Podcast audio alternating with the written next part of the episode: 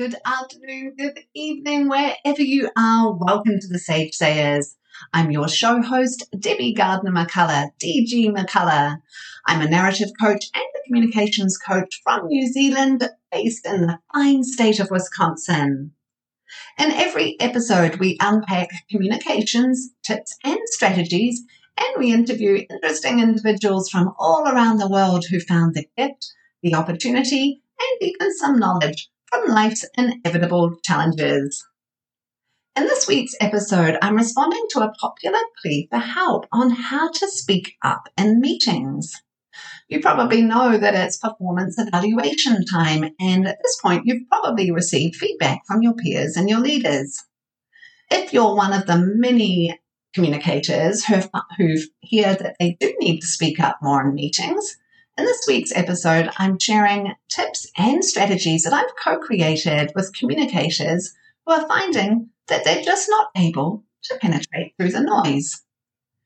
Get ready to hear some tips and strategies to help you find your unique way to speak up and speak up in ways that really feel that they count. Tip number one always go into any communication challenge with getting a little curious about what's getting in your way in the first place. Perhaps you might be feeling some social anxiety, in which case you're not alone. Leaders all the way down to entry level communicators are finding they feel a lot more anxious than before. Part of it's working from home for two years. The rest of it might be some hypervigilant feelings of just not really wanting to be around others at all, even in remote meetings. Or perhaps you may feel some imposter syndrome. Or perhaps you're one of 50% of communicators around the globe who feel that they're a little introverted. Whatever it is, work with your coach or even journal and get a little curious on what's getting in your way in the first place. What's making you feel you do not want to speak up? Once you've got that idea clear, we can work on some strategy together. Tip number two, ground ahead of time. If you've been listening to my podcast for a while, you'll know that I'm a mental fitness coach. So I'm certified in coaching in a way that helps you rebound from life's inevitable setbacks with a positive versus a negative mindset. Part of mental fitness is getting out of your mind and into your body. And that's where the exploration and the calm and the creative part of our mind exists.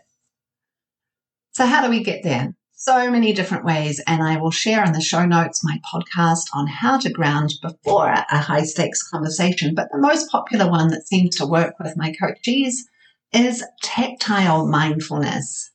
I've started to do it right now. I'm taking the fingers of one hand and I'm gently stroking the front and the back of the other. I'm noticing all of the sensations in my skin. I'm noticing the temperature in my skin. And as my mind quietens just a little bit, it feels a little bit more peaceful than before. I'm even noticing the ridges in my skin. What I love about tactile mindfulness is you can be doing this in the middle of a meeting. This is different to meditation. You can be looking directly into the webcam, and as you're getting ready to share your idea or ask your big question, you could be doing this under the webcam frame. If stroking the front and the back of your hands feels a little bit too motiony, you can just take two fingers and gently rub them together. Even gently rubbing two fingers together intentionally, feeling the sensations, the temperature, and the ridges of the skin can take you out of your survivalist part of your mind, where the saboteur interference exists, and into the sage. So, whatever it is that brings you calm, do it going into the meeting and even during the meeting. That's tip number two ground. Tip number three Ask yourself and then someone who you trust why you're there anyway. I'll explain the concept. If you are getting, if someone invites you to a meeting, it's because you possess some expertise that the organizers seek. You may be the only male in a female dominated team. You may be the tech expert of the team. You may be the longest serving member of the team or even the newest or the youngest person in the team. You have unique insight, expertise, and a vantage point that your team and the project that you're serving needs. If you're not sure, ask someone you trust. And with that insight, we can move to tip four, which is prepare a few bullets or questions to ask within the group. Perhaps, for instance, if you're the newest member of the team and also the youngest, then if your team is really trying to go after a younger market, you do possess that unique insight. Only you possess that. So be the advocate for that demographic in your meetings, not just the one you're about to go into, but all of them. And be that voice. Stand up for that voice. Preparing a few bullets ahead of time or some open ended, powerful questions, try to keep them to five to seven words. Make them curious, make them thoughtful, aligned with the topic. Going into the meeting with something to offer, something to ask, can alleviate that inevitable anxiety that comes up going into these sessions. It can also give you something to offer. And how to offer it? if you have got a full thought you're wanting to share, I do recommend taking a look at my Medium article from a couple of weeks ago on using some writing techniques to formulate the idea. And it's simply taking a topic sentence, stating your idea, fleshing out a couple of related key ideas, and then tying the idea together at the end with a so what question, stating the significance of what it is that you want to offer. Prepare some bullets, share the idea in a complete form, and tie whatever it is that you're asking or offering to your unique superpower that you bring in, your unique insight that you bring in. Next tip know that small counts. And here's the idea even putting something into the chat counts as offering you may find that sometimes what holds you back in these meetings is they're really noisy and there's a lot of sharing and one or two or even a handful of communicators are dominating the show. That's okay, but you can still put something in the chat. And with that, I'm moving to my next tip. Have someone in the group advocate you share your idea. I'll explain. If you're adding something to the chat, ask the moderator of that chat to share it. They might say, for instance, before we close, Jimmy had an idea in the chat. You want to air it, Jimmy? And then air it. So having someone to advocate you or ask for your voice or mention, hey, I've noticed we've spoken about A, B, and C, but the only person who knows C is Jimmy. We haven't heard from you yet, Jimmy. What do you have? So, having that advocate in these meetings, it could be a manager you trust, it could be a peer you trust, it can be an extroverted communicator who loves to chat throughout these meetings. Have them bring you in, and that becomes very powerful indeed and a little bit less daunting.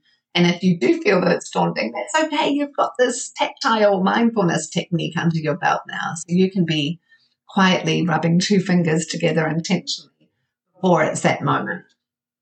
So those last two tips again, know that small counts, putting something in the chat counts as an offering, and have an advocate to gently tease that from you and set it up. Here's one of my final techniques before we round up today's show. Offer what you sense, offer what you noticed absent, and offer even the feeling of the room that you've experienced. Here's my concept.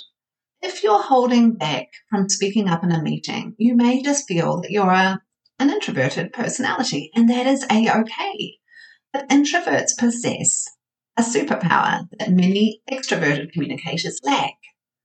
You're very mindful, most likely. You perhaps are very empathetic. But you're also probably extremely observant. And with that, you'll notice something.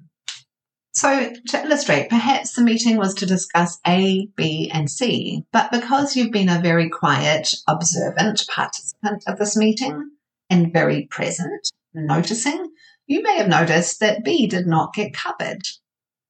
So, one technique to insert yourself in a way that feels authentic to the way that you love to communicate is when it's time and everyone's going around the room and offering final ideas, you could just gently say, Well, I have nothing new to offer on topic X. My team did it so beautifully. But I did feel curious that if we came together to discuss A, B, and C, what feels significant, if anything, about not talking about A today, B today? What's there? So you see what we've done here is we've noticed what was missing but we've also used another technique that can become very helpful for introverted communicators. Say what you notice and then lop it back to the group and ask what's there or what can we learn from this? And then just hold the silence. Let them contemplate. So that technique, once again, is offer what you sense. Offer what you noticed was absent. You might even offer the feeling that you noticed in the room and then lop it back to the group with an open ended, short, powerful question. What can we learn here? Or why might that be? So there you've got it. Some tips and techniques on speaking up in the next noisy meeting. Play with this, these techniques and let me know how you get on with them. And I know you've got your own techniques that you're probably working on that you didn't hear today. You know what? I'd really love to hear them. In my show notes, you'll find my email address and please do write to me. And in the subject line, write how to speak up in noisy meeting. M dash an idea. Please do share it. You've been listening to the Sage Sayers, and I am D.G. McCullough in Wisconsin. Thanks so much for listening today. It's been a pleasure having you with me on the show. I will speak with you again soon. Bye bye for now.